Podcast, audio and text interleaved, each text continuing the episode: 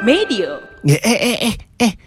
Wah, sebaiknya tidak melakukan hal itu. Nanti kalau misalnya jatuh dari bunga-bunga itu ke darat, gimana ya? Tapi sahabat Nubi, Loli dan Billy tidak mau mendengar nasihat dari Ali.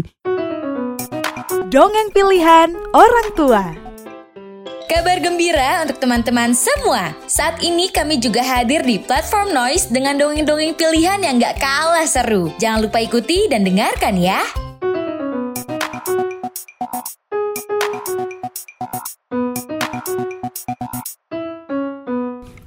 Halo, halo, halo sahabat Nusantara bertutur. Di mana saja bisa mendengarkan suara Paman Gary kali ini Untuk menuturkan kembali cerita yang ada di Nusantara bertutur. Jalan-jalan yuk, kita akan berjalan-jalan keliling Nusantara dan kali ini dari cerita yang dikirimkan oleh Edetea berjudul Ikan Selais yang Egois, Paman Gary mau mengajak sahabat Nubi untuk jalan-jalan sampai ke Provinsi Riau. Dan tepatnya kita akan sampai ke Kabupaten Kuantan Singing di Riau. Di sana ada yang namanya Sungai Batang Kuantan. Dan di Sungai Batang Kuantan itulah tinggal teman kita yang namanya Ali. Siapa Ali? Ali adalah seekor ikan selais yang juga merupakan fauna khas Provinsi Riau. Nah, sahabat Nubi, pada suatu pagi pada saat sedang berenang-renang di Sungai Batang Kuantan, Ali nggak sengaja ketemu dengan dengan dua sahabatnya yang ternyata mereka sedang bercakap-cakap punya rencana sesuatu. Kedua sahabat itu namanya Loli dan Billy. Loli dan Billy juga adalah sama-sama ikan selais yang juga merupakan hewan fauna khas Provinsi Riau. Mereka juga tinggal di Sungai Batang Kuantan. Dan rupanya Loli dan Billy itu sedang punya rencana rahasia. Mereka sudah merencanakan ini sejak tiga hari lalu. Tahu nggak sahabat Nubi, apa rencananya? Loli dan Billy ingin sekali bisa melompat dari sungai ke tempat bunga-bunga yang sedang mekar di daratan di pinggir sungai. Uh, mereka itu ingin sekali bisa melihat keindahan bunga-bunga di sana. Tentu saja, Ali sesama ikan selais yang mendengar percakapan mereka kemudian menyetopnya. Eh, eh, eh, eh, eh.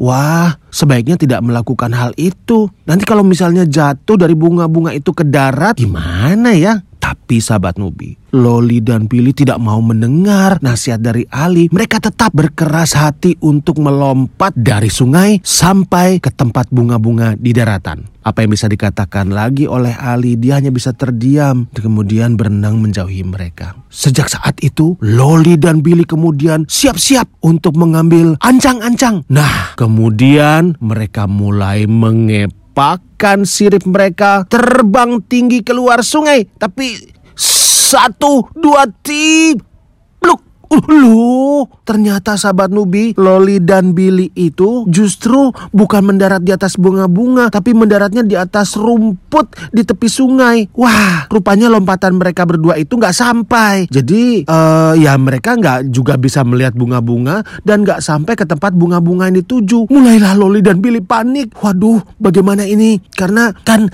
mereka ikan selais. Tidak mungkin mereka hidup di daratan kalau nggak ada air. Kalau tadi mereka tuh sebenarnya ingin menuju ke bunga-bunga mekar, tapi saat sekarang mereka ingin sekali untuk bisa melompat kembali masuk ke dalam sungai.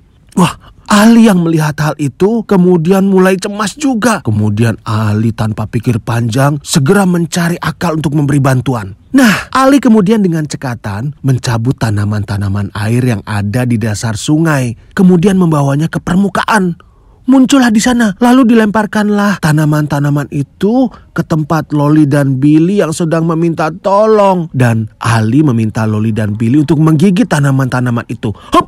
Ah, akhirnya berhasil. Loli dan Billy berhasil menggigit tanaman itu dan Ali pun kemudian menarik tanaman itu. Sampai akhirnya Loli dan Billy berhasil kembali masuk ke dalam sungai. Uh, berkat pertolongan dari Ali, mereka bisa selamat. Tentu saja Loli dan Billy kemudian mengucapkan terima kasih. Mereka juga kemudian berjanji untuk tidak melakukan hal yang egois lagi. Sebenarnya Ali juga sudah memaafkan sahabat Nubi dan Ali juga memberitahukan bahwa kalau misalnya lain kali sebelum melakukan sesuatu juga dipikirkan akibatnya dulu. Ali tentu senang karena kedua sahabatnya sudah mengakui kesalahan mereka dan mereka juga berjanji untuk tidak lagi mencoba melompat dari sungai karena itu bisa saja membahayakan diri mereka. Mereka kan ikan, ikan selais, jadi agak mustahil untuk bisa hidup di daratan. iya ya, ikan selais yang egois. Itu adalah tulisan kiriman dari Edetea yang tadi juga mengajarkan kepada kita sahabat Nubi. Paman Giri pun juga jadi belajar. Kadang-kadang kita punya keinginan yang melebihi daripada kemampuan dan keadaan kita. Itu tentu saja juga membuat kita menjadi egois jadinya. ya, Paman Giri juga ingin sekali menyampaikan kepada sahabat Nubi di mana pun. Nanti boleh juga kirimkan cerita untuk Nusantara bertutur dan Paman Giri akan tuturkan ya. Nah, sampai ketemu lagi dengan sahabat Nubi di cerita Nusantara bertutur berikutnya. Salam dari Paman Geri, salam Humpala.